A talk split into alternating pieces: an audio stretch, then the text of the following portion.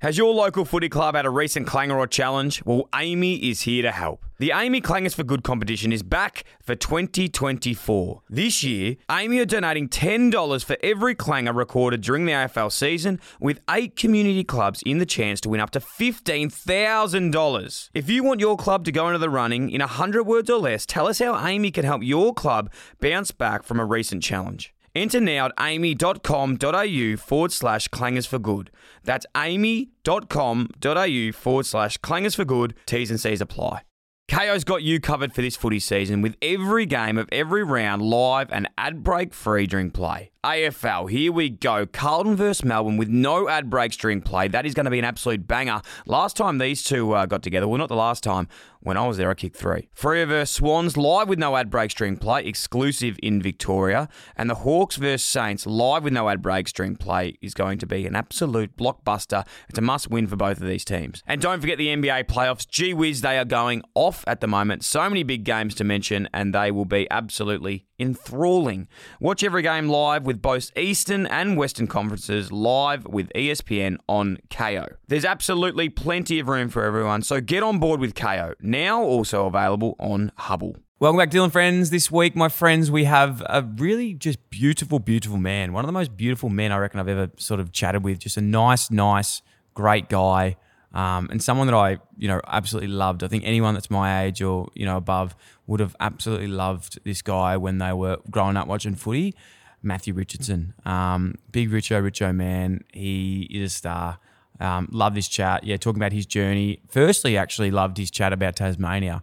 Um, being a Tassie boy, we're both in love with Tassie. Um, spoke about our favourite parts about that. Moving over to Melbourne, joining uh, joining the Tigers, and how his career sort of worked. And I loved his confidence, and he's such a hu- humble, humble guy, but has that killer instinct and that confidence and that alter ego. You know, when he went out and he crossed that white line um, and played his footy. So yeah, love talking with him about that. Love talking with him about getting on top of his game. Um, he, you know, he admits some things that he could have been better at in his playing career. Um, and then we spoke a lot about the Tigers and the impact that that's had on him. Um, you know, mentors in his career, and then obviously getting into the media as well, and what he's up to next. Spoke about his love of music, getting over the states, and much, much more. I uh, hope you enjoy it. Enjoy it. Enjoy it. IllyXX. And also, you know what's a massive help? Definitely, please, definitely subscribe and follow the podcast. Whatever you're doing, it really, really does help. Also, if you know someone else who's going to love this episode, Richmond media person that just loves a Richo, forward it on. Even chuck on the notifications would be a massive, massive help. Um, so yeah, hope you enjoy it. IllyXX. Hi fam, it's Dylan's mum Deborah. This is Dyl & Friends. He's like, you can embarrass yourself. And I was like, bro, do you want me to do all seven verses? Bit arrogant. Didn't know all seven. I've been in a bad team for 10 years, and we got a chance to do something pretty special this year. All you can do is put your hand up and say you're wrong. Banter is a way that guys connect, a way that we can kind of play it safe with someone until we get to know them. I try to fix people sometimes. I'm like, Dan, stop doing that. Just listen. and you stack on top of that the habit of not taking your phone when you take your dog, it's easy. They had no other way to get out of the cave, and we either turn our backs on them, in which case they're going to die, or we give this crazy idea a go. Don't forget to subscribe and leave a review. Richo, how you going? Good. Mate, good to be here. How good's this? What about your little studio here? I love it. Yeah, it's good. It's beautiful. Not as good as yours. Um, you've, you're an OG podcaster. Twelve years. You're just saying you've been doing the Richmond podcast. Yeah, we started a podcast at Richmond talking Tigers. I reckon it was in 2012 was our first year. Didn't know where it was going. Didn't know what we were doing. You know, podcasting. was twelve years. Just probably lot- starting. Long Yeah. time ago. So yeah, we just started doing it every Tuesday, and we're still doing it now, and we love good. it. We yeah. love the ticks. Um, mate, it's an honour to have you in today. I was think I was rattling my brain about like I always like to start this top like where I first met the person, where it would be, and I don't think you would remember this, but I actually met you in like I reckon 2017. Oh, no, it would have been 20, 2018, I reckon. Yeah. When I left the Giants, I went and worked as a producer at 3AW Yes.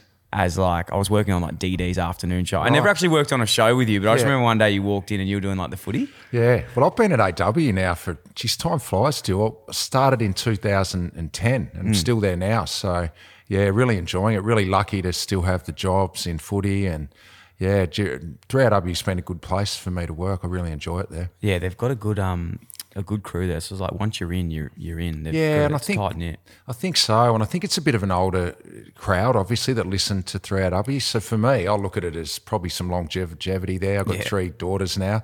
I've got to pay some school Yeah. fees coming up, Dyl. So yeah, so I'm enjoying working there, and yeah, it's a good workplace for me. Um, I'm sure you listen to Tom Elliott as, as everyone does on 3AW. For maybe the listeners not knowing, they might not know Tom Elliott, but he's an OG in, in the radio game. And I used to have to do this segment with him. It was called, I can't even remember, but it was like something to do with like young versus old. Yeah. And they used to sort of stitch me up each week, and I would have to like say something that would just rattle up like the older Yeah, yeah. generation. And I remember one week, and this isn't funny, but like, and I wish I sort of in hindsight knew what I was saying because I learned never say something unless you agree with it. Right. And they made me say this segment saying that when COVID comes back, all the jobs should be given to all the young people instead of the old people. And you can imagine the crowd like, Yeah. it, I was getting like full on like death threats Yeah. like through Twitter and like people like went on the podcast were like leaving reviews. I was like, what the fuck? So Well- they absolutely stitched me. Well, you know what? All those older people now, they'd be able to get a job because everywhere I go in Melbourne now, post COVID, there's staff shortages everywhere. Yeah, there you There's go. jobs going for everyone. So maybe I actually did a good thing for Yeah, them maybe. and You get it don't don't have to be young, old. Anyone can get a job. If you They want to can. work now, you should be able to get a job. 100, especially in hospitality. Yeah, absolutely. everywhere. Hey, um, mate, let's jump into you. And one thing I do love about yourself as well that we are just talking about off air, I'm so sick of ex footballers and sports people. As soon as sort of like they're done, they finish up and they head straight south side. I think you and I, and I'll give you the the king. I might be the prince of this, but north side is for life, and it needs a bit more respect where the Yeah. game is. But I sort of like it. It's a bit more quiet on our side. We do what we want. We're not about the showbiz. Yeah. it's just, it's a nicer bunch of people. Well, I've probably I probably did both. Deal like I, when I first got to Melbourne, I lived out in Vermont South Yeah. with some family friends for eighteen months, and I loved it because I settled into Mm. Melbourne. But once I found my feet, I always wanted to get north side. That's where I felt at home. And I lived in Carlton for years. I lived in Fitzroy, but then at one point I it was sort of my late twenties. I was living right behind the Bull Ring, which was on Johnston Street, which is an old Spanish nightclub next to the Provincial Hotel. I think it's a supermarket now, as as most things fall by the wayside. I think Coles or Woolies have got it now. But uh, I lived right behind the Bull Ring in Fitzroy, and I was still playing. And every Saturday night, that bass was just boom, boom, boom. I couldn't sleep. Like so, I was going to games of footy on no sleep, and I thought. I need a change, so I went down to Elwood. Oh, you which, did? if you're going to live south Yeah, side, it is- it I feel like yeah. Elwood's the suburb, don't you I'll, reckon? I will let that one pass. Yeah. Like my sister and uh, you know partner live in Elwood. It is beautiful, Yeah. but gets any further than that, Yeah. it's a bit yuppie. well, there's nothing to do. Yeah. You, you're bored out of your brain. So I lived in Elwood and I had about nine years there, but I always felt drawn back to the north.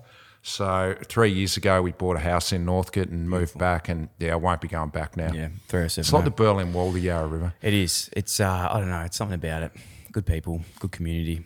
It's fantastic, and that um, shows your roots too. Because I, I don't want to fanboy you too much, but I love your sort of living arrangements, and by not by choice, but even like being a Tasmanian. Yeah. Um, I'm sure you're a big listener of the show, but I'm seriously the number one ticket holder of Tasmania. For, Yeah. for for someone that's not from Tassie, it's probably my favourite place in Australia. Yeah. Oh, I was down there on Monday in Launceston, and every time I go back there, I couldn't wait to move away from Yeah. Tassie when I was a kid because I wanted to get to Melbourne. I wanted to get here and play AFL footy in the big smoke, and I've loved every minute of it. But whenever ever I go home now, I feel more drawn back to it, and it's just kicking goals, Tassie. So if you want to, if you want a week away, you go down there, grab a car, or or do whatever you want to do. But um, you need more than a week probably. But yeah. It's really, it's a great place to go if, if you want to do a foodie sort of weekend Yeah. go and experience some great cuisine. You know, if you want to go walking, get out in the wildlife, there's, there's plenty of that as well. It's Give got us- something for everyone. Give us your th- sort of tips of like where you'd go in Tassie. If you're sending someone away, your top three or four establishments that you'd send them to. Where would you Where would you go? As far as towns or Anywhere, like anything you like doing. Because I went to a I went to a pub over there once, a club. I think it was called. Oh, you go first. It'll come back to me. Well, I'm from Devonport, the Yep. northwest coast, which Yep. probably gets ignored because people go to Tassie, they go to Launceston, they go to Hobart, they go down the east coast and do all that sort of stuff. But look, I'm from the northwest coast, so for me, you've got to experience that as well. So check out Devonport. If you go down on the boat, Don't get off the boat in your car and just drive straight to Launceston. Actually, hang around, have a look at the northwest coast, which is where I'm from. Mm. Um, plenty of things to do there. Then you go down to Launceston, go up to the Tamar Valley, and do all the wineries up around there. Do you like golf? You're a golfer, aren't you? Mm. I'm, I'm terrible. I love golf. I went to um, recently. You got to do that. Got to. I mean, that is just amazing. Uh, I'm not even a good golfer, but you go up there just to have a look around. The right? beach, I've never seen a coastline actually quite like it. Yeah. It looks fake. It looks Yeah. genuinely fake. Yeah, so do- Bridport Distillery too. Yeah. They've got a new distillery there. It's very cool. So do all that, and then obviously probably drive down the east coast. And I mean, there's there's so many great places now, and then into Hobart, and Mm. probably you spend probably three or four days in, in Hobart, and there's you know all you got to do is walk in Hobart. You just get Yeah. get get out your walking shoes and walk around, and you'll find something to do pretty quickly. I'm sure um, you would have got in this area early, but Battery Point when I was there, Yes. is like I couldn't believe how beautiful it was. Yeah. like the houses and the pubs and There's a everything. great little pub Great up little there. pub, yeah. Shipwrights Arms is it? I, well, I Yeah. think, it, and they have like little wooden handles. Yeah. Yeah, yeah, it's Yeah. unbelievable. Anyway, that's for Tasmania. Um, shout out to them if they're listening. Should we have a team? Oh, I reckon Tassie. hundred percent. Yeah. Yeah, hundred percent. And and what this whole thing around like people saying um, North versus South, I don't think it's really a thing. As soon as there was a team there, they'd, they'd all just band around it for sure. Look, it, it is a little bit of a thing if you, you live there and you just you, if you live up north on the northwest coast, you probably haven't got a lot of reason to go down to Hobart. Yeah. But give it a reason, and they and they will. Are they saying though that they'd rotate the games, or would they have to Uh, be stuff in Hobart? I think there would be a few games in Launceston, and, but if they build this new stadium in Hobart, predominantly you would be based there. But you know, if you build it, they'll come, and I think that's what will happen Yeah. with the Tassie AFL team. People in Devonport, up in Burnie, they'll travel down for their own team. They're not going to travel down there to watch North. With all due respect to North Melbourne Yeah. and, and whoever else is playing down there. Um, they're not going to drive three hours. If you're not a North Melbourne supporter, they're not going to drive three hours to see. They'll drive three hours for their own team, though. Yeah. So it's time. yeah, no, I'm, I'm excited. Hopefully something happens there. Um, look at the jumping jacks. Yeah, done it. exactly. It's, it's, it's unreal. Um, mate, let's get into your story. As much as I'd love to talk about Tassie all day, um, father son pick Yep. to the Tigers. How did it all come about? Yeah, so I was a Richmond supporter, Dyl, probably like you were obviously a Carlton man following your dad, and I was the same following my old man who played at Richmond in the 60s. So um, I never saw him play. He retired the year that I was born, 1975, but he'd moved down to Tassie by this point. Um, but I knew he played for Richmond growing up. Clearly, I, I followed Richmond. The year I really probably discovered them was 1980 when they beat Collingwood in the grand final. And I remember that day, it all sort of clicked, right? This is the best team. We're smashing Collingwood, this team that everyone seems to not like. And my dad played for them. So I thought, this is it. You know, this is the team for me. So, yeah, I was a mad Richmond supporter. We made the granny again in 82, and Carlton beat us. Should have won. We were mad favourites. Um, Helen D'Amico, the stripper, come out on Yep, the ground yep. and uh, that was the end of the Tigers, I think. So, yeah, we lost that year, and then you know we're in the wilderness for a lot of years there, the Tigers. But I, I was passionate supporter, a Nuffy Richmond supporter, and yeah, at the end of 1992, I got the opportunity to come over, father son rule, which was great.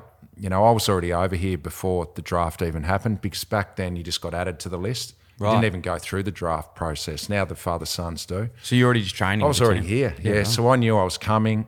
I signed up around 22, 1992. I actually came over here and watched Richmond play the Adelaide Crows um, at the G. They got pumped by 10 goals, and I signed up straight after that game, signed a four year deal, and Wow. moved over probably three or four weeks later. Unbelievable. What were you like when you first came over? Being a young, young kid, obviously moving into state. Yeah. Were you quiet? Were you up and about? Like how was it? Uh, pretty quiet. Yeah, I was pretty determined to go well. Yeah. Like I had a fierce desire, I guess you'd say. So I trained hard. Um, you know, that was something I prided myself on. You know, I always tried to train harder than, than everyone else. So yeah, trained hard, played on the weekend, but we had to work full time then, Dyl, in between. So I worked um, for MLC Insurance in the city. Wow. Yeah. So up at lived in Vermont, up at seven a.m. Driving down the Burwood Highway into the city. Worked eight till four. In the car, off to Punt Road. Trained. Wouldn't get back to Vermont till nine o'clock at night. What so were you doing? What sort of Just office clerical. Sort of of? Yeah. Was that a job? Was it a making real? making coffee. Yeah. It was a real job. Was it like were Yeah. you in that sort of field, or was it like sort of someone from the club No, sort of pushed you into a, it? Was just a job that they found for me. Um, definitely not something I was into, Yeah. selling insurance. but I was just more an office boy, really, doing the mail, So I'd be doing mail, making coffees Monday to Friday, and then playing on the MCG Saturday. And that's what it was like. It was semi-professional. Yeah, but I just had my head down and went to training and went home. Yeah. Fucking hell. What was like the early? Because this is something that I think when you leave footy, and people might have, you know, people got a, a lot more memory of you than they do of me. But someone will come up to me and sort of be like, "Oh, did you play with Brendan Fevola? Like, what was Yeah. it like?" I was like, Yeah. "He fucking retired like seven years before I was even there."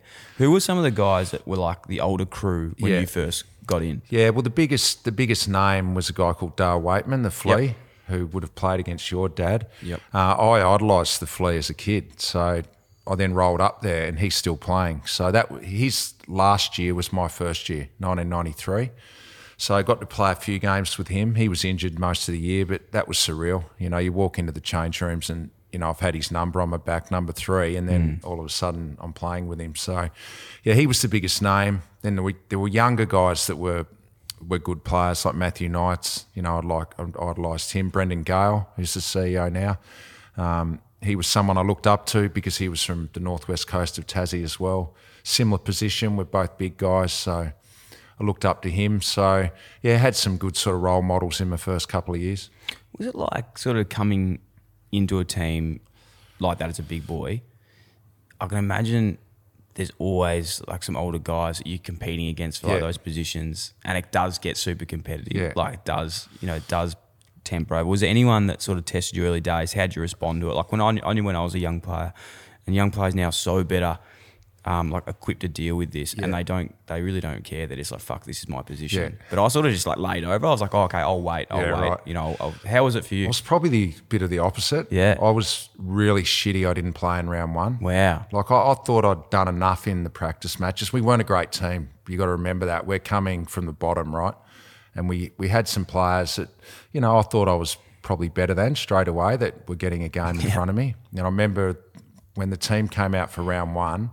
And I didn't get selected. I couldn't. believe I was filthy, right? I thought I should have been in the team. So I might have been ahead of myself. I don't know. Probably was. Um, but I thought I should have been in the team. So they made me wait six weeks, and I came in in round seven. But yeah, that, that really annoyed me. I remember sitting there after the reserves played because we played before the seniors, right? We played the Crows again. We played them last in last round of uh, 92, first round of 93. And I played in the twos, and then a few of our twos guys were up. There was a little bar in between the old members stand and the northern stand. It was like a tucked away little bar. And a few of our guys were up there having a few pots, right? And I'm thinking, what, what's going on here? This didn't happen in Tassie. Like I played a year at Devonport in the seniors. We didn't drink pots after the twos before the ones in Tassie. So that annoyed me as well. I thought, are we professional enough here? So yeah, I thought oh, I, I want to get out of this environment, you know, and get into the ones. I don't want to be drink, sitting here drinking pots before the seniors. So What did you do? Like when you did you just go back and try put your head down, bum up, or did you have like comments? Did you hit people no, up? just obviously there were conversations with the coach, and he just said, "Look, you've got to earn your stripes a little bit," which I thought I then did over the next sort of five or six Yeah. rounds. Played pr- pretty well in the twos and got my chance in round seven. So yeah, probably a little bit the opposite. I didn't want to just give up a spot. I wanted to play straight away. yeah. Well, that's it, it's proven that's the way it's got Yeah, to be. Like yeah. I think you look at guys, and I, I remember coming in now. A guy that really stands out to me was the guy Sam Taylor who plays for the Giants. Yeah, star. star. Yeah. And he came in, and I think I still probably had that old, what was ri driven into me as like a young bloke, like, you earn your stripes, mate. Come on, you can't do this. And, you know, I, I admit, like, I was like, shut up. And he was just like, no, fuck this. I'm Yeah. playing. And he Yeah. did. Like, Yeah. that's the way all these. And that's what they do now. You got to. don't they? You got to. Look at Sam Walsh, you know. like- Exactly. it's like he played 200 games in his first few games. I couldn't believe it. And that's how these guys come in now. So I think I had a similar attitude to that, probably. Yeah. You got to. You yeah, I to. think you do. Um, early season, like, what was some memories of first getting in? Like, is there any big learnings in your first few games? Yeah, well, I played in my first game, and I was I was just down at um, Moorabbin this morning. They've got um, the Danny Frawley Centre down there. Danny was a coach of mine, and he's got uh, he's got his tribute game coming up in a few weeks, Spuds game. So I was down there today, doing a few things, and it just reminded me that I, I played on Danny in my first game. We played St Kilda um, at the G round seven ninety three. And I played on Danny for a period of uh, that game, and another guy called Jamie Shanahan. And I looked at these guys, and I was probably 196. I would have been about 88, 89 kilos. So I was really light on. And I looked at Danny, and it was the first thing I remember when I looked at him. Like he was just thick. You know, you look at someone's side Yeah. on, and he just had that big chest and the big ass. And I thought, cross, I've got a bit of work to do here if I'm going to be able to compete physically with these guys. Um, so I guess I used my strengths around my running ability in my first couple of years, but that was the thing that I sort of learnt pretty quick. I've got to put some size on here. If I want to be a key position player, I've got to get in the weight room, which I'd never done before. and uh, yeah, that was embarrassing, to be honest. What was embarrassing about just not knowing what you're doing? Like, just couldn't lift the weight. Like, Yeah. what what do we warm up on? Sixty kilos. You know, Yeah. the twenty kilo plates and the bar was sixty, and that Yeah. was generally just your warm up weight. I couldn't lift that once. wow. And I remember distinctly sitting there with our reserves coach, Peter Schwab, the former Hawthorn champ, and he said, Oh, we'll do a bit of bench press. And he's done the warm up with the 60, and I've got it off and got it down. I couldn't get it up. And Schwabby had to lift it up. So I thought, man, I've got some work to do here. So, yeah, that was probably my first lesson out of my first few games. Did anyone like? Was this all sort of self-intuitive, or did someone take you under their wing? Was there someone pushing you to do these Uh, things? No, I got told pretty early days just pick out the best trainers and you'll know who they are pretty Hmm. quickly. So when I first got to the Richmond, I, I realised Craig Lambert was probably, you'd know Lambie. Yeah, yeah, from Giants, Lambie yeah. was a hard trainer. Uh, so I followed him. Wayne Campbell was another one. Matty Knights was another one. So just get him around those guys and follow what they do. So you work out pretty quickly the guys that are, are disciplined and, and train hard, and that, that's what I tried to do. I know you said like earlier with this, and it, and it doesn't surprise me that you you know you felt like you deserved at the level and and you wanted to come in and dominate and be the best you could be. But was there a time early in your career, it might have been first year, second year, third year in, where you, you sort of had a game or a moment where you're like, "Fuck, I can, yeah, I can really dominate this." Um, yeah, there was. Yeah, I don't want to pump myself up. mate, you've got to, right? you've got to. It's it, this, you, you're allowed to. But it was there. pretty early. Yeah. It was my fourth game. what a wanker. I love it. I love It was it. my fourth game and we played the Swans at the G. And I don't know, it just all clicked that day and I kicked six. And I thought, shit, I can I can play at this level. So Yeah. yeah, I don't know, that day it's just one of them days, everything went right. You know, every time I went for a mark, it just seemed to stick in my hands and you know, I Fluke kicked a couple of goals I probably wouldn't have normally kicked and I got off the ground. You know, and it was probably in a zone a bit. Everything just went right and yeah, got off the ground that day and that I probably went home that night and thought, oh, I think I can compete at the level. That's what it takes. Yeah. though. Like, well, I can't say I've ever had one of those games. not especially not in my in my fourth, but I think at NEAFL sometimes, you know, I was just like playing on sixteen year olds, going, Yeah. I can Yeah. beat these young guys. Yeah. You know, that's Yeah. what it feels like. You're in the zone. You're in the zone. It's flow state. I say it now. I reckon you only get in the zone if you're a good, you know a good player. You get you might get in the zone two or three times for the year, Mm. and then you're still a good player the rest of the year. But yeah, just have a game and. Um, you know, I saw Charlie Curnow the other night when he at, at Mar- he was in the zone. He gets in the zone You know? a bit. He's a player that can get in it, and he might get in it four or five times a year. But yeah, I found that day that was the first time I felt like you know whatever I did was going to go right. How did you like with it being a big forward, kicking goals? Obviously, kicked you know eight hundred goals, eight thousand goals, 800. 800. So I don't know why I said eight thousand. um, you get in these positions where, like, it's especially playing in a team where you're not scoring a lot of the time. It can Yeah. get lonely. Like Yeah. you know, you can really get yourself out of the game. Like so you can struggle to play forward. It's it's easily hands down the hardest position Yeah. on the ground to play. It's the How did- hardest, but it's then the best. You know. it, yes, it is the best if things are going Yeah, your if you're way. going your If you're going, yeah. if you're in that state. Um, how did you keep yourself in that? Like, was there was it just work rate? Was it things you did? Yeah, like, work rate. Mm. It's no secret, you know. I mean, if I if any young footballer came to me now and said, "What have I got to do?" Well, you just got to work hard, you know. And you can think you're working hard, but then you're really working hard. And some guys think they're working hard, but they don't really know how to push through and and get to that next level. So you've just got to develop a work rate, a training, you know, a training capability to be able to, you know, train hard to get your fitness levels up to where they need to be. And it's not easy, you know, it's hard work. You got you do have to sacrifice. Um, but I based my game away around work rate as a key forward, get to as many contests as I could. You know, if I got to 20 contests, I might take seven or eight marks. So I got to 30, I might might take 10 or 12 marks, you know. So that was the way I looked at it. Um, it was pretty simple. If I, and and don't complicate your game. If you can base it around one or two things, I think that's probably the way to go. I think if you start putting too much into your mind, you start complicating how you're thinking, and then you just end up doing nothing probably. Yeah. Um, so that's how I looked at it. What about um, back early in your career? Like, there, I'm assuming there wasn't GPSs, and you weren't tracking how Yeah. far you were running. Yeah. We later on, clue. later on, did it come in? Yeah, it did, but I, I really I pro- couldn't even tell you. Yeah. you know, it wasn't because it wasn't a real focus. You know, you didn't come off the ground and look at your GPS numbers. They did. We did have GPS the last few years, but it was just never. I knew if I'd worked hard, I didn't need Yeah. to look at a computer reading to tell me that I had. You just knew whether you had or not. Mm. So, yeah, I, you probably and you probably ran more back in those days. I think because there was less interchange. You're out there all day. Like I never came off the ground really, unless I was injured um, you're out there all day, less interchange, and the game wasn't as well structured as what it is now. So you probably did a lot of unrewarded running, probably running to the wrong spots. Whereas now I think the guys are that well drilled, they don't do as much of that sort of running, perhaps. So, yeah, we, we probably ran a little bit more. We probably ran longer, but we didn't run faster. So we might have done more kilometres, but not the velocity that. Just that guys- aerobic all day. yeah, just the guys now they're sprinting the whole time they're out there, really, aren't they? Whereas we were just sort of more long distance running, I suppose.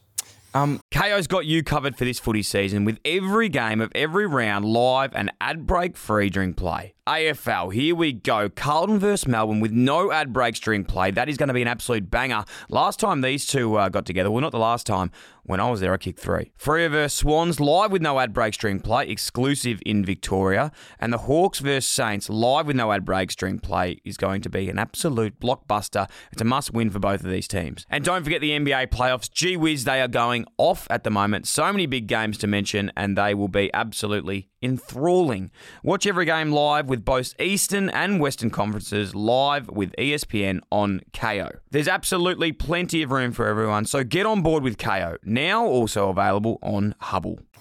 Something I'd, I'd love to know now, and, and you know, you know you're in the game, you keep up with, with all the news. You know, you've, you're obviously a massive Richmond supporter. You understand what they do, and in the modern game, mindset, mindfulness, all this stuff Yeah. is just it's second nature now. It's like you nearly have to do this before you even play footy. Yeah.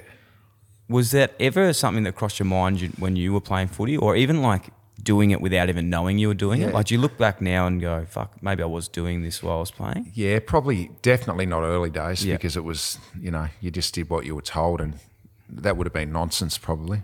There would have been guys that were doing it and they would have been, you know, people that thought a little bit differently, but there was never any meditation or mindfulness stuff, definitely not in my first probably 10 or so years of playing. Definitely towards the end. Um, I actually did my own leadership course when I was 29. I got to a point where I reckon I'd stagnated as a player. I wasn't sort of doing what I wanted to do, or probably wasn't getting the respect I thought I should have been getting, but it was my own fault, really. Um, I went and did a course where I sat down with a guy once a week for, you know, six months, and we'd just sit there and talk. And a lot of that was based around mindfulness and just being calmer and all that sort of stuff. And I played better footy probably my last five years. I was way more consistent and played good footy. So yeah, it definitely helped. What did you learn in it? Like, what were the key factors? What did you I have just probably on? being in the moment more, being calm and not worrying about what everyone else thought of me. I probably used to worry about what was written in the newspaper. Really? You know, I'd get online and I'd be looking at forums and reading nonsense from Johnny Smith down the road. Let it get inside my head. You know, I'd wanted to probably please too many people.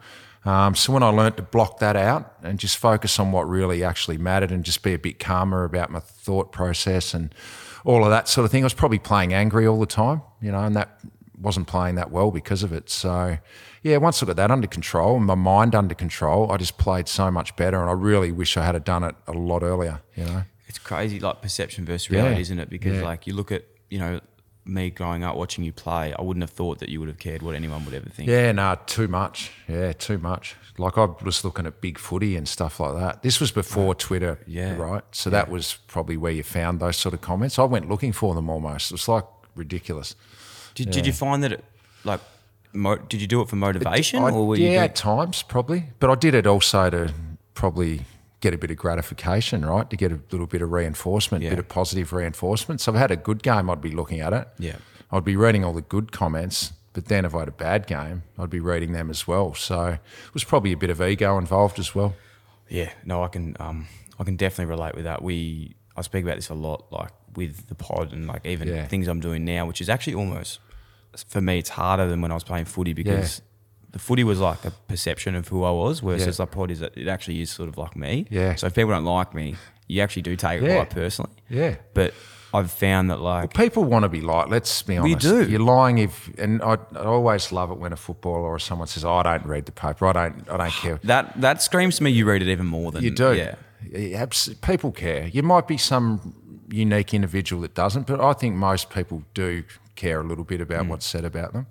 Yeah. Mm. Did you what did you have any strategies around it? Like what was what was like the messaging around not caring not not caring but not probably looking forward or well, not just understanding that it didn't really probably matter what John Johnny down the road thought. You know, who, Mm. who did who does it matter? Who actually matters? And I had to work out Yeah. who those people were.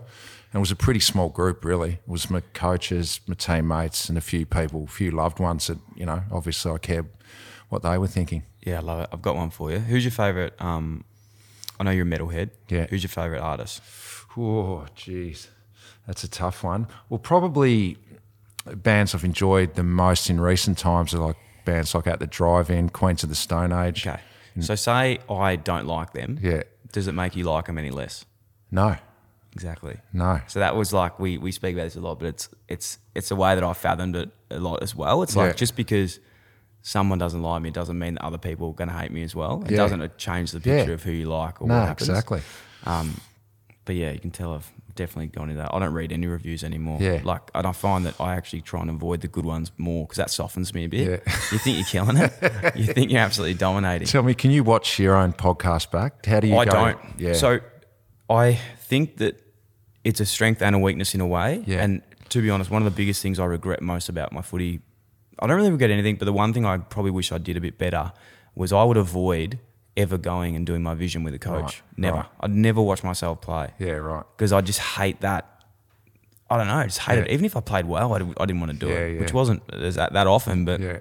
I hated seeing myself play. I hated that feedback. I hated the review. So Yeah. it's just something that I'm not. Yeah. Was never really too keen on. Yeah. Yeah, I no, I was prob- I didn't mind watching the tapes because I wanted to see how I could get better. But now working in the media, I can't. No, I can't I can't be watching myself. I can't hear my own voice. Like I hear my own voice come up if I turn on Foxtel. And, You know, it's a game that I've commentated on. Oh, I can't listen to it. Mm. Yeah, like how am I working? How am I getting a job? That's how, what I'm thinking. Yeah. Bit of insecurity, mate. It is, it, but I, th- I think that's natural. Everyone needs it. Um, the media's a hard one. Like we have obviously great producers, and, and you do too. But if I listen back to my own shows, I'd literally cut the whole thing out. like I'd, I'd take out all my questions and just have you talking. Well, we, we do this thing at St Kilda before with um, Danny Frawley's daughter Chelsea, and I said to her, "Don't worry, the producer he'll polish it up later on. We'll Yeah. look all right. Definitely. We'll look all oh, right. mate, the power of the edit. That's why I, I you know, you do live stuff. Well, I never, I never ever do live. Never. You can't hide there. You can't hide there. Speaking about leadership before, uh, never captain. Was that an aspiration for you? Yeah, it was. Um, I would have loved to have captained Richmond, you know, but looking back now, the timing was probably never right. And as I said before, I wasn't, I couldn't have been captain, you know, because of my own issues I had around probably some body language stuff and just things that I didn't control well on the ground. I mean, you can't have your leaders doing that, and I underst- I understood that at the time, but I couldn't control it until I did that course that I told you about. So once I did that, I thought I could be captain, but there was just the timing wasn't right, and um, yeah, so I missed out. But yeah, probably is a little bit of a regret. As I said, I wish I controlled that stuff earlier.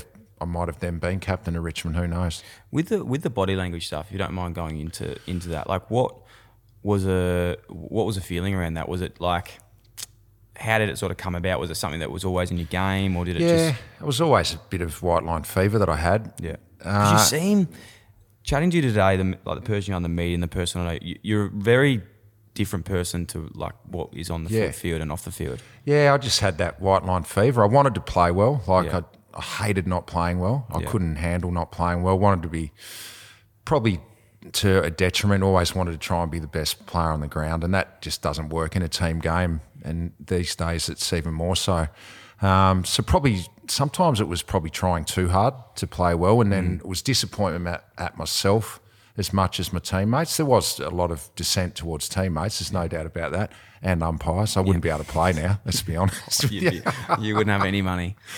Yeah, so yeah, so look, it was just a combination of all of those things. And as I said, I did get it under control later in my career, but um, yeah, it was always that way as a kid. You know, I always spat the dummy a bit, and I don't know why. I don't know where it comes from. I've never worked that out. Was there? T- we've worked backwards here, but was there a turning point that you went, "Fuck, I can't do this anymore"? Like, was there a Yeah. conversation had? Because did you get? Was Danny for? Yeah, did he Danny, drop you? Yeah, that's right. Yeah. Yeah. it wasn't around Danny, and I always thank him for that. He dropped me straight after. I reckon I'm.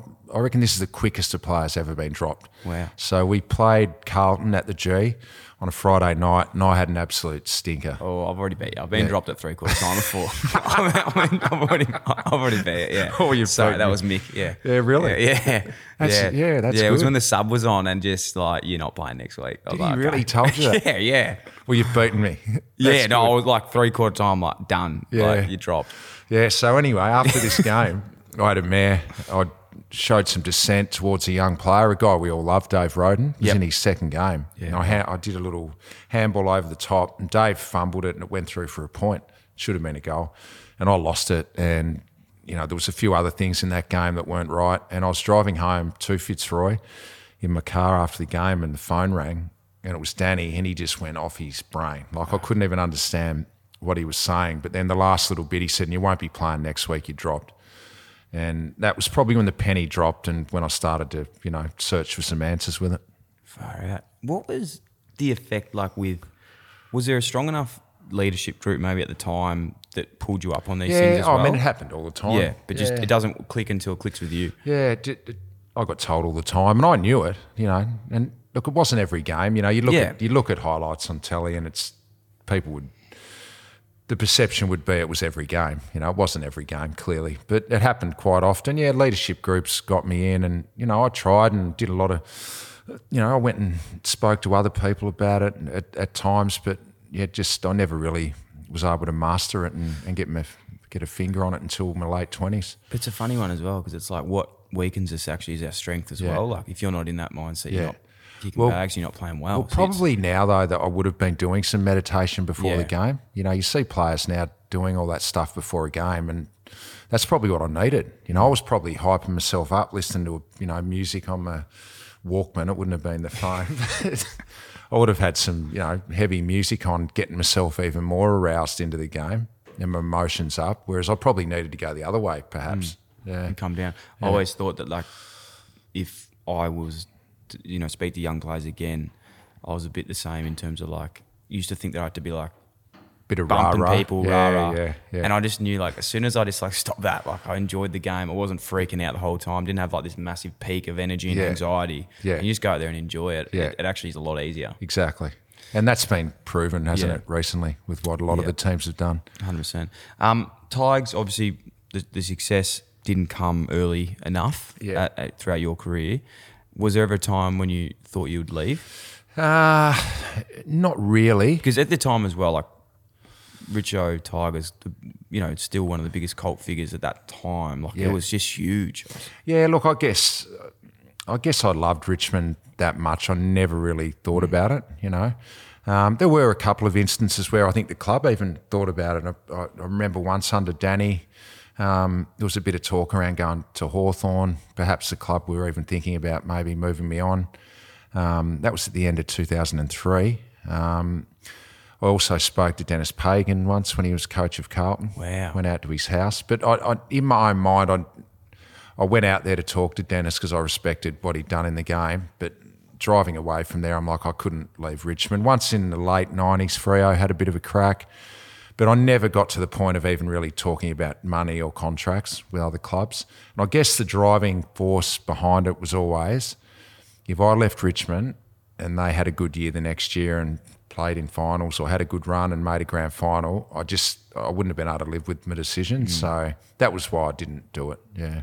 How did it feel when the Tigers started going well? Well, a lot of a lot of people have said to me, oh, you know, you're jealous of the success that they've had. It couldn't be. It's a polar opposite. I couldn't be happier. You know, I'm a Richmond supporter, and as soon as I finished playing, I went back to that supporter you know, and I have to hide it when I'm doing Richmond games in the media. Some would say I don't.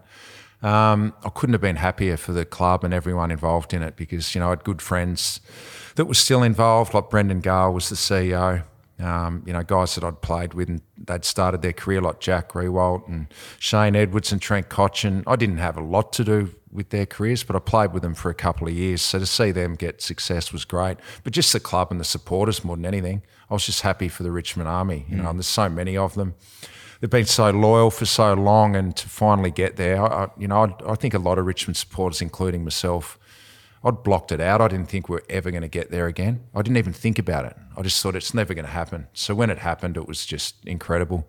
Just the best day I've ever had at the footy in, in any sort of capacity. And um, to be able to be out there and be involved on the day and just see the emotion in all the, the Richmond supporters, that was what made it so good. I think like when you leave footy, you realise it's like got nothing to do with the players. It's all Yeah. about the fans. Yeah. And you can understand why they get so emotional. Yeah. Um, it's literally their lives. Oh, it it is. It, really is. I mean, you look at what happened here through COVID. I mean, what what would it have been like without the footy on? you know, yeah. sitting at home every night. The footy was something to look forward to, and that's what we love about the game. You know, it, bring, it keeps people together. It keeps them connected. The passion it brings out, the emotion. You know, that's what it's all about. And without the fans, there is no game anyway. You know, Exactly. so that's what it is.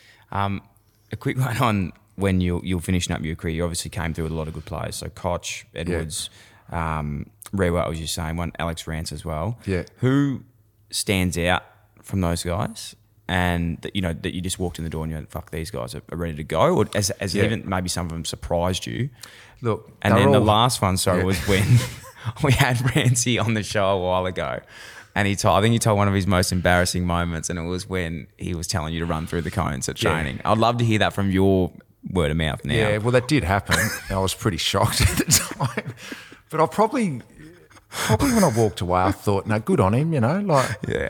he's competitive. What can you set the scene of like what happened? Like what sort of like Monday Well- recovery? Was it a midweek session?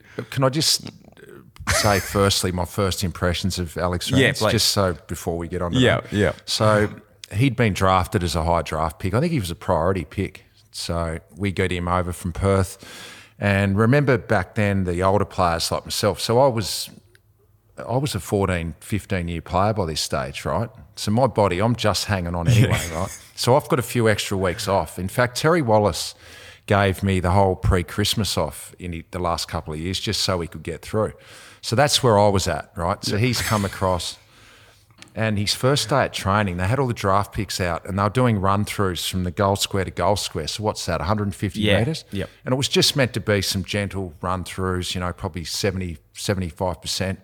Rancy had to win every one, didn't he, by 30 or 40 metres. And I remember I, I went down there just to have a look. I wasn't training. I was standing in the race, and that was my first um, impressions of Rancy. I'm thinking, this guy, if he's, I don't know if he can play Yeah. but he's going to have a crack, right? And that's how he played his footy. He had a massive crack, and then he ended up being one of the all timers at the club. So then I come in and I finally rejoin training, and they probably should have told the younger guys that I was just out there just to get through, right? I didn't have to push through to the cones. I've done the Day one work. pre-season. I've, I've done Yeah, my hard yeah. work. I'm just purely out there just to get a bit of run in my legs and just get through, not get injured. Was probably what I was trying to do. Yeah. So we we're doing some, we we're probably doing some strides around the oval on the, the bend, right? Some 200s. And I was sort of running inside a few of the cones, probably to make them about 180, just so I could get through. And Rancy screamed out at me to run around the cones. and I was a bit taken aback. I'm like, did he, is he really telling me to run around the cones? But in, in fairness to Alex, they probably should have told him Yeah. and just given him the heads up that I was just doing a modified program. Did the boys let him I reckon some it? other guys are a bit shocked Yeah. too. No one knew what to say. Yeah. No, hmm. I can imagine. That just would But that like- sums him up, right? It does. And that Yeah. shows like why he had he such an incredible career. Yeah. Love it. Look, what if you could have instilled that into every other player, you know, maybe we would have been a better team back then. literally? Um, the other players, anything stand out or even not like surprised in a bad way, but surprised to how like one guy who is honestly one of the my favourite players, like Yeah. hands down, Shane Edwards. Yeah. But when he was so young, to see what he's done now, I'm like, he just keeps getting better and better as he Yeah. get like keeps Yeah, going. he does. Yeah. uh, Well, Shane, he hasn't. Well, he probably has surprised me a little bit Yeah. how what he's been able to do. You know, he's going to be a 300 gamer at the Richmond Footy Club. You know, joining only about five or six Three guys to have done that. Three Three, fla- flags. yeah. But when Shane got here, he he was 17, but he looked 15, right? Yeah. You know, some guys just look really, and his body, he seriously looked like a year nine or 10 guy. He had no mass on at all, and he's still very slight now. But he always was elusive, and you knew he had the skills. But man, some of his first few games, I thought he was going to get killed. Like, I remember a game at Footy Park. I reckon Mark Ricciuto tackled him, and I thought he's not going to get up. Yeah. Right. That's that's where he was at. So to see what he's done now, um, he hasn't surprised me. But um, just been a phenomenal player. Cotchin, you knew was going to be a gun. He trained at Richmond um, you know, before he was even drafted, he was part of that academy, and Yeah. we were down at um, Middle Park doing like some some summer sort of training. We were doing beach flags, you know, where you got to get up and agility and run and pick up the, the flag, and he won that. And I thought he, the way he got up off the ground and was able to move, I thought this guy's got serious balance, and that's how he plays now. Um, you knew he was going to be a gun, and Riewoldt was always Riewoldt, confident, um, sure of his ability, but then you know able to produce it on a Saturday, and he was a high pick. So none of those guys disappointed, have they? Really? No, none of them, none at all. What about um? We've, we see a lot about Brendan Gale now, and like what he's been able to do. What's he like as you know a friend, someone that's close to you? What Yeah. the inner sanctum of Brendan Gale? Like it's, Just- it's an incredible, incredible story. Just a level head deal, I would say. Doesn't straight away. panic. Yeah, doesn't panic and thinks things through. Doesn't doesn't make decisions um, quickly or, or harshly. Goes away and actually thinks about what he's going to do, Hmm. and that that's clear for all to see. You know, with that review Richmond did at the end of 2016, he's under serious pressure as a CEO, right? You know, the media's coming. If you weren't as strong a character as Brendan, you may have you know, you may have jumped there. You know, Dimmer had had seven or eight years. It wasn't like he hadn't had a good chance to, to make it work. So, yeah, really level headed. But I had a personal experience with him once where oh, I do the pod at the club, as I said, and I'm in there every Tuesday. And I had some advice I wanted to ask of of, some, of Brendan. I knew he was someone to as a sounding board to to speak to. And I went and sort of spoke to him in, in his office, and he didn't sort of say much. And I walked out of his office. I thought, shit, maybe he didn't. Maybe he's too busy. He didn't sort of give me anything. Hmm. And I thought, oh, I felt a bit funny. Maybe I shouldn't have sort of spoken to him about it. And anyway, about 24 hours later, the phone rang and it was Benny. So, and he gave me some advice. And looking back now, it's been great advice. Right? I won't go into it, but that summed him up. So he went away, he thought about it and called me 24 hours later and gave me the advice. And yeah, that, that sums him up. Just a level head, thinks about things and yeah, thinks really clearly, I reckon I'd, I'd say. uh, it, it was funny. Like Rance says something that you know one of his best learnings from um, footy, and uh, you know maybe it, it comes from him as well. Is like the emotion versus logic. Yeah. and being able to like separate that, and almost having a twenty four hour rule Yeah.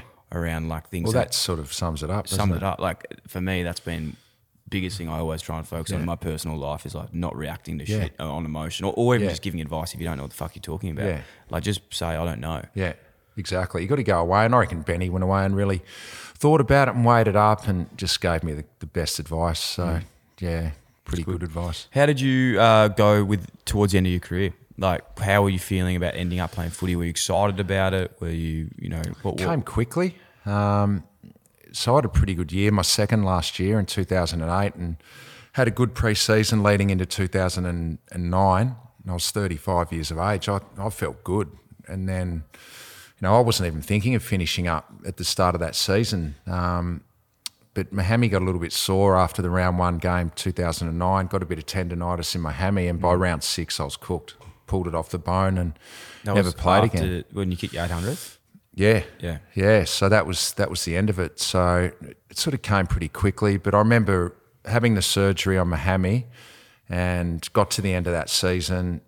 Um, Dimmer came on board as coach to replace Terry Wallace at the end of that year. Uh, I started the pre-season under Dimmer. My hammy started getting sore again. Went and saw the surgeon, and he said, "Mate, you're going to need more surgery. You won't play till midway through the next year." And I'm like, "That's going to be 12 months in between games, 35."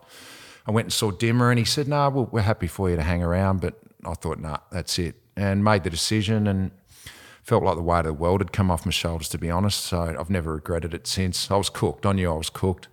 Um, but then I had to find some jobs, and I didn't really have a plan. Just fell into fell into my lap a little bit, I think. Yeah. What was yeah. the what was the transition like? Did you do Uh, like how did yeah, it all come so well, when I did get injured, I, I rang my manager and said, "Mate, I reckon we've got to work out a plan here. I don't think I'm going to play again."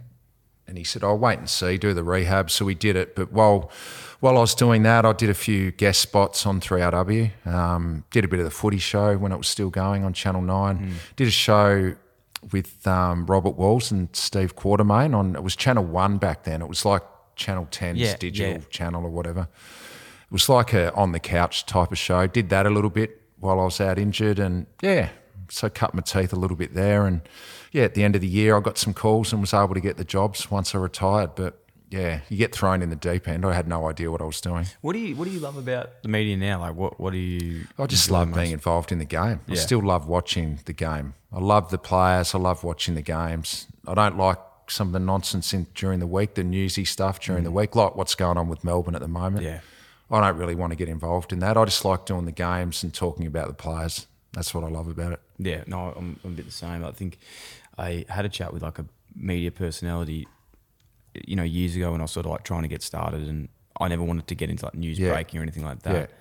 And he said, you know, you're not going to go far unless you have an opinion. Yeah. And I was like, I just don't think that's No. true. Like, so many people, other people have opinions. I, I No. just don't really think anyone gives a fuck about what I have to say. Like, and there's plenty of others that are going to give yeah, them, right? yeah, we're not short of them. As long as you're being yourself as well. And I think there's no doubt that that's what you've got to be. If Yeah. you're not being yourself, the people that are listening or watching, they know it. Yeah. And you're not going to last, I don't think. So Do you have any other goals in the media, like anything else you want to achieve or where you want to Uh, get to? Like, would you ever want to do like actual commentary or like, Yeah, like, I've you know, thought about call that. by call?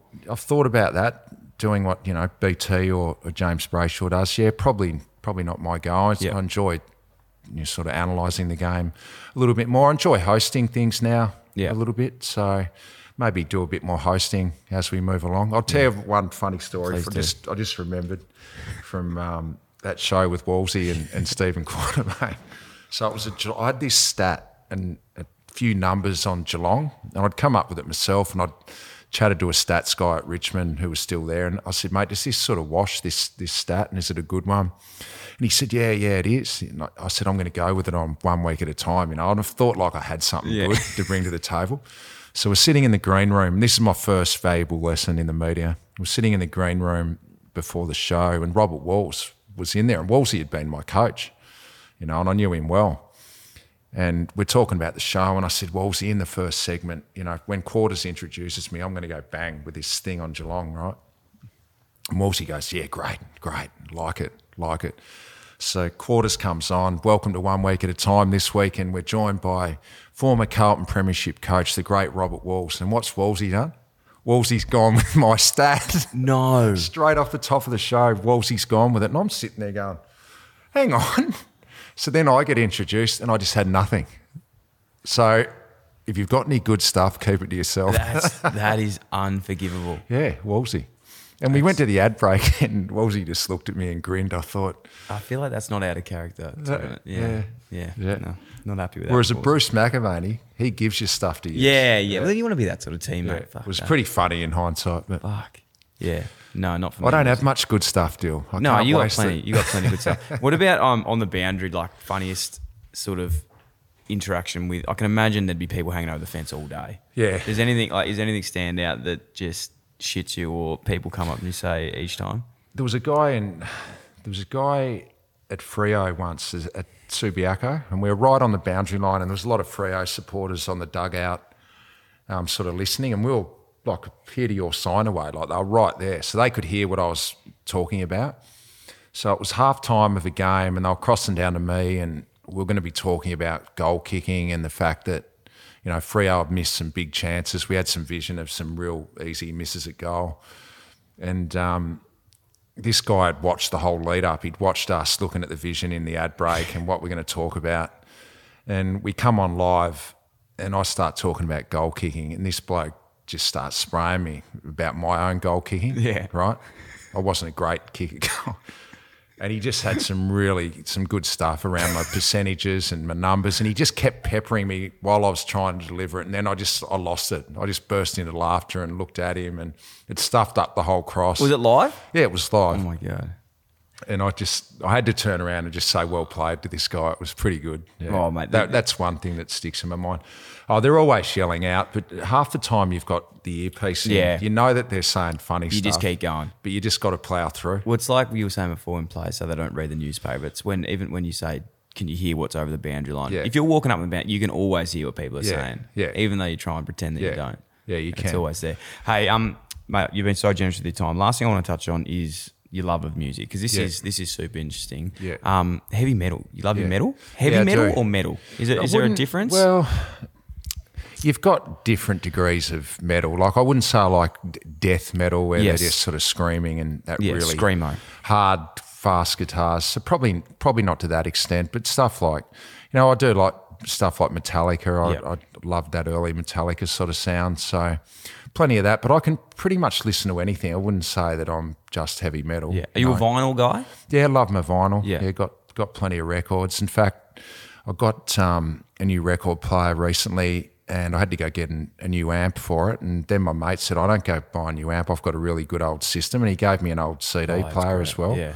And I've got like about six or seven hundred CDs there. So during COVID, I was whacking them out. I, I could say I could listen to anything, but probably more stuff like At the Drive-In, Queens of the Stone Age. Love a band called Faith No More. That's probably where the genre I love the most sits. Yeah, Yeah. But I can listen to anything. Queens of the Stone Age reminds me of like year nine. Does Just it? like iTunes, CD. Used to have that album on all the time. Um, are you into the Foo Fighters as well? Yeah, I love the Foo Fighters. Have you seen the Fighters. Foo Fighters doco? Yes, yeah. One of the best things I've ever seen. Like He- I didn't realize how broke up, change over, how many people come in and out of the Yeah. band.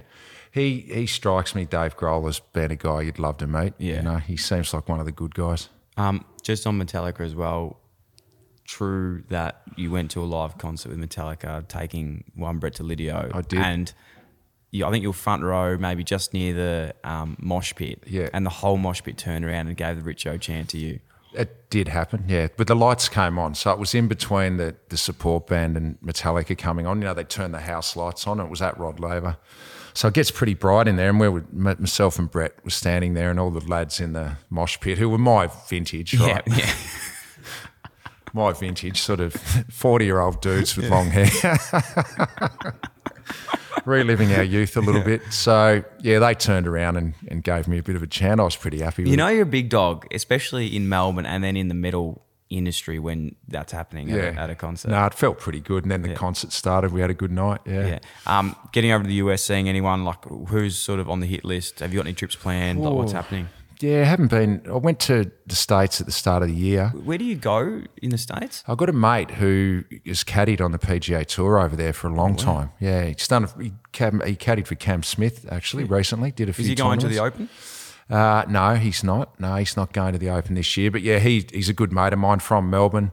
Um, Matthew Tritton, a great mate of mine, and he's he's married to an American. So he lives in a place called Cardiff, which is in San Diego County, right on the Pacific Ocean. So I get over there pretty much every year and, and stay with him and his family and just get away. It's a great part of the world.